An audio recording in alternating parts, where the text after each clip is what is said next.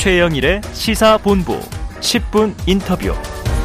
네, 화제 이슈를 콕 짚어보는 10분 인터뷰 시간입니다. 국내에서 첫 코로나19 확진자가 발생한 이후 벌써 2년여의 시간이 흘렀는데요. 자, 마스크는 일상화가 됐고 학교는 온라인 수업으로 전환하는 등 사회 전반에 비대면이 자리 잡았었죠. 이 코로나19로 인한 이런 변화가 아동의 발달에 악영향을 미친다. 이런 분석이 나오고 있습니다. 자, 그래서 오늘은요. 이봉주 서울대 사회복지학과 교수와 자세히 알아보려고 합니다. 자, 교수님 나와 계시죠? 네, 안녕하세요. 네, 안녕하세요. 이 코로나19가 발생한 지 벌써 2년여가 흘렀는데요. 자, 교수님께서는 지난 2년여 어떻게 좀 돌아보시겠습니까? 예, 어, 뭐, 저의 경우도, 어, 일상생활이라든지, 어, 그리고 통상적으로 일하는 방식, 어, 이런 게 많이 어, 변했습니다. 네. 뭐잘 아시겠습니다만 일단 뭐저 같은 경우는 학교에서 음. 어, 수업이나 회의 같은 게 이제 거의 다 비대면으로 이루어졌고 네. 어, 또그 우리가 인간관계라든지 이런 것도 내용도 변하고 또 빈도도 상화, 어, 상당히 감소가 돼서 일상생활적인 측면에서 어, 상당히 그 많은 변화가 어, 있었습니다. 네. 자, 모든 사람이 뭐 코로나19에 영향을 받았습니다만 피해 정도는 모두 같다고 할 수는 없을 것 같습니다. 코로나19가 특히 아동 발달에 영향을 준다. 자, 이건 어떤 얘기입니까? 네, 그 이제 연령대별로 보면 어, 역시 이제 아동기는 어, 성장하고 발달하는 시기입니다. 네. 아, 그래서 이제 코로나 19와 같은 이런 큰 재난 상황은, 아, 이제 모든 사람에게 영향을 주지만, 어, 음. 특히 아동의 경우는 이 아동의 발달에 영향을 미치기 때문에, 아, 이게 이제 그 당시에 어떤 부정적인 영향을 미치는 것도 중요하지만, 이게 발달에 영향을 미치기 때문에, 이게 이제 성장해 나가는 과정, 그래서 한참, 어, 기간 동안, 아, 그리고 성인이 돼가는 기간 동안에도 지속적으로 그 영향을 미칠 수 있다는 측면에서, 아, 특히 아동기에 아, 이런 재난 상황의 그 음. 영향이 상당히 부정적일 수 있는 것이죠. 네, 네. 특히 아동 발달에 영향을 주는데 그 영향은 결코 좋은 것이 아니고 부정적이고 나쁜 것이다. 이렇게 얘기해 주셨어요. 자, 코로나19가 발생하기 전과 그러면 지금 아이들의 일상 좀 확인할 수 있는 가장 큰 차이점은 어떤 게 있을까요? 어, 일단 그 이제 코로나19 어, 방역 상황에서 어, 학교가 이제 그 이, 폐쇄가 됐기 때문에 음. 어, 우리 이제 아동들 같은 경우에 특히 학년기 아동 같은 경우는 이제 학교를 가지 않게 되고 네. 어, 그리고 이제 수업도 비대면으로 하게 되면서 어, 역시 친구 관계라든지 이런 게 이제 상당히 음. 감소가 되게 되고 네, 네. 어, 그리고 이제 집에서 혼자 어, 지내는 시간이 어, 증가하다 보니까 음. 아, 역시 컴퓨터 사용이라든지 네, 네. 어, 특히 스마트폰 이용 어, 이런 것들은 또 어, 증가하는 네. 어, 이런 그 일상생활의 변화가 있었죠. 아, 그래요. 온라인으로의 활동은 늘었고 오프라인에서 교우 관계라든가 이런 이제 또 만들어 나가야 할 관계들이 많이 차단됐다. 아이들 입장에서 보면요. 어떤 점이 가장 힘들었다고 합니까? 역시 가장 힘들었던 점은 어, 이제 집에서 이렇게 혼자 지내게 되니까 친구를 못 보게 되고 네. 아, 친구 관계가 소원해지고 어, 이런 것들이 이제 가장 어려웠던 측면이라고 얘기가 되고요. 음. 그 다음에 코로나 19 어, 이런 어떤 건강상의 문제, 방역 어, 이런 문제 때문에 어, 불안 음. 아, 이런 것도 상당히 증가가 되는 그 어려움을 호소하고 있고요. 네. 그 다음에 이제 그 비대면 수업의 경우에 아, 역시 그 나이가 어린 아동의 경우는 아, 집중하기 어렵다. 네, 네. 아, 이제 그런 면에서 어, 상당히 또 어려움을 어, 토로하고 있습니다. 아, 지금 잠깐 언급해 주셨지만 이 코로나19로 학교에 가지 않는 날들이 많아져서요. 이, 이게 비대면 뭐 수업으로 한다곤 해도 또 돌봄 공백도 있고 교육 격차 문제가 이제 또 논의되기도 했습니다. 이런 부분들도 아동 발달에 다 영향을 주는 대목이 되겠죠?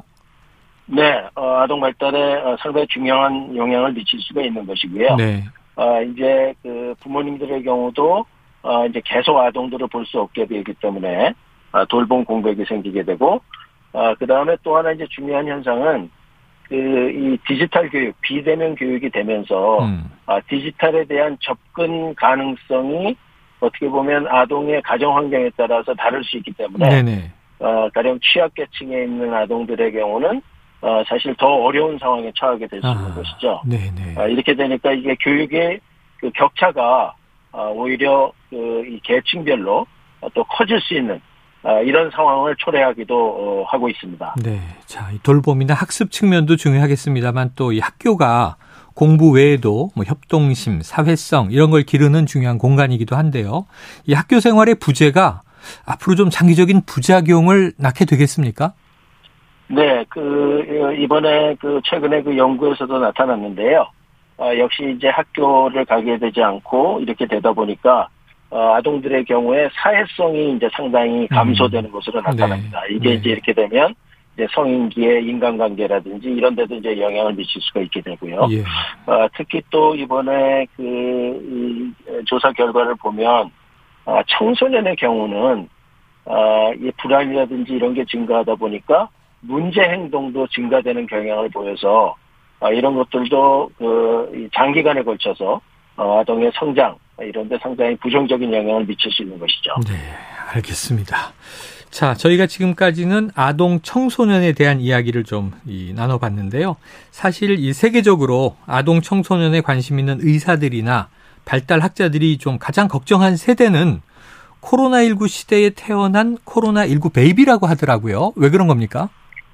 어, 이 연령대로 보면, 어, 일단 그 발달에 영향이 가장 큰, 그러니까 이런 그 코로나 같은 재난 상황이라 어떤 사건이 어, 가장 큰 영향을 미칠 수 있는 건 어리면 어릴수록 그 영향이 큰 것으로 이렇게 나타납니다. 음, 그런데 네. 그렇게 놓고 보면 영유아기에 이제 가장 큰 영향을 미칠 수 있는 것이고요. 네. 어, 또 많은 경우는 이제 영유아기에 어떤 그 관계성을 통해서 관계성을 통해서 어, 성장하거나 자극을 받게 되는데 아무래도 코로나19 상황에서는 그런 관계성이라든지 외부 자극 이런 것들이 이제 줄어나기 어, 줄어들기 되기 때문에 네. 성장에 어, 부정적인 영향을 미칠 수 있다고 보는 것이죠. 아, 특히 팬데믹으로 인해서 생기는 아이들의 정신 건강, 뇌 발달 문제가 심각한 수준이다 이렇게도 이제 전하던데요.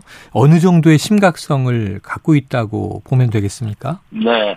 그 어, 이번 조사 결과에서 나타났습니다만 이제 정신 건강의 경우는 어, 아동들의 우울이나 불안이 상당히 증가한 것으로 나타났고요. 음. 어, 그 다음에 또, 그, 이 부모님들의 경우도 양육 부담이나 이런 것 때문에 스트레스, 이런 게 또 상당히 늘어나는 것으로 나타나기 때문에 네. 이런 것들이 다 그 장기적으로 부정적인 영향이 될 수 있고 특히, 어, 아까 말씀드렸던 그 아동들의 경우에 어, 주의 집중이나 문제 음. 행동 이런 게 이제 그 늘어나게 되면 네. 어, 주의 집중 문제 같은 것이 늘어나게 되면 아무래도 아동들의 인지 능력에 어, 또 부정적인 영향을 미칠 수 있기 때문에 그런 영향에 대해서 우리가 좀 더 관심 있게 지켜봐야 될 것 같습니다. 네, 최근 이 실내 마스크 의무 해제가 이제 검토되고 있는데요. 이 영유아를 가장 먼저 해제해야 한다 이런 주장도 나오더라고요. 우선 이 마스크가 영유아 발달에 어떤 영향을 주고 또 이렇게 이, 저, 주장하는 것에 대해서는 교수님은 어떤 입장이세요? 네. 어, 이제 영유아의 경우는, 어, 그, 이 의사소통이, 네네. 의사소통이나 관계 맺기가 어, 언어를 사용하기보다는 얼굴 표정이나 아. 아, 비언어적인 것으로 이제 관계 맺기나 의사소통을 하게 되는데 네. 이제 마스크를 쓰는 사람들을 이제 계속 접하게 되면 음. 어, 그런 의사소통을 할 수 있는 기회나 관계 맺기를 할 수 있는 기회가 네네. 없어지는 거죠. 네네. 어, 그렇기 때문에 이제 영유아의 경우는 특히 얼굴 표정이나 이런 것들이 상당히 중요하기 때문에 네. 그런 면에서 이제 마스크 해제의 필요성을 얘기하고 있는데, 어, 근데 이제 그, 어, 이 실제로 마스크를 이제 해제할 것이냐 아니할 것이냐는 어, 물론 그 영유아의 발달에 대한 관심도 우리가 그 관심을 기울여야 되겠지만, 아, 역시 그 방역상의 지침하고 음. 어, 잘그 이, 균형을 맞춰서 예, 예. 어, 결정을 해야 될 것 같습니다. 네, 무조건적인 뭐 마스크 해제보다는 아유 네. 아이들 입장을 생각해 보니까 교수님 말씀이 지금 확 와닿습니다. 저희 PD님하고도 마스크 쓰고 얘기를 하다 보니까요.